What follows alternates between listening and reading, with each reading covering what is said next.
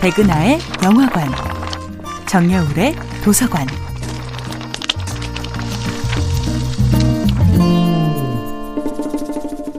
안녕하세요. 여러분과 아름답고 풍요로운 책 이야기를 나누고 있는 작가 정여울입니다.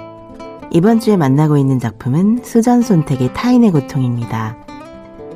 은유로서의 질병에서 손택은 질병 자체보다 질병에 대한 사회적 편견으로 고통받는 이들의 편에 서서 투쟁합니다. 결핵으로 아버지를, 폐암으로 어머니를 잃고 에이즈로 친구들까지 잃은 그녀는 자신 또한 유방암과 자궁암으로 생사를 넘나드는 고통을 겪었습니다. 그녀는 질병과 싸우기도 바쁜 환자가 질병에 대한 수치심 때문에 자존감을 잃고 치유의 희망조차 잃는 기막힌 상황들을 목격합니다. 그러면서 결정적인 원인을 찾아내죠.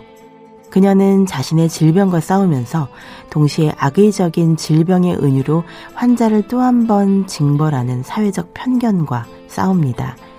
병에 걸리자마자 도대체 내가 무슨 죄를 지었길래 라고 스스로를 단죄하는 환자의 무의식에 깔린 은유. 그것은 바로 모든 질병은 신의 형벌이다라는 불합리한 은유가 아닐까요?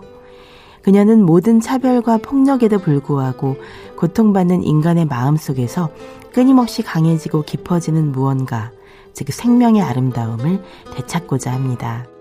타인의 고통에서 손택은 매스미디어가 전시하는 천편일률적인 고통의 이미지에 길들여진 현대인의 무딘 감수성을 공격하지요. 그리고 우리가 멈춰야 할 것은 타인에 대한 연민이며 되찾아야 할 것은 타인을 향한 공감임을 일깨웁니다. 연민이 내 삶을 파괴하지 않을 정도로만 남을 걱정하는 기술이라면 공감은 내 삶을 던져서 타인의 고통과 함께하는 삶의 태도입니다. 저는 비평가로서의 선택도 좋아하지만 사라예보 내전 당시 죽음의 공포에 맞서며 겁에 질린 사라예보 사람들에게 고도를 기다리며를 상연하던 연극 연출가 손택을 좋아합니다.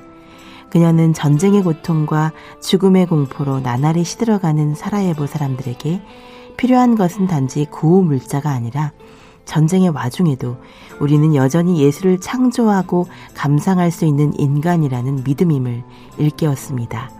저에게 선택은 아무리 험악한 상황에서도 지금과 다른 세상을 꿈꿀 수 있는 자유를 정직하게 자신을 드러내는 글쓰기를 통해 우선 나 자신이 되는 법을 가르쳐준 따스한 멘토입니다.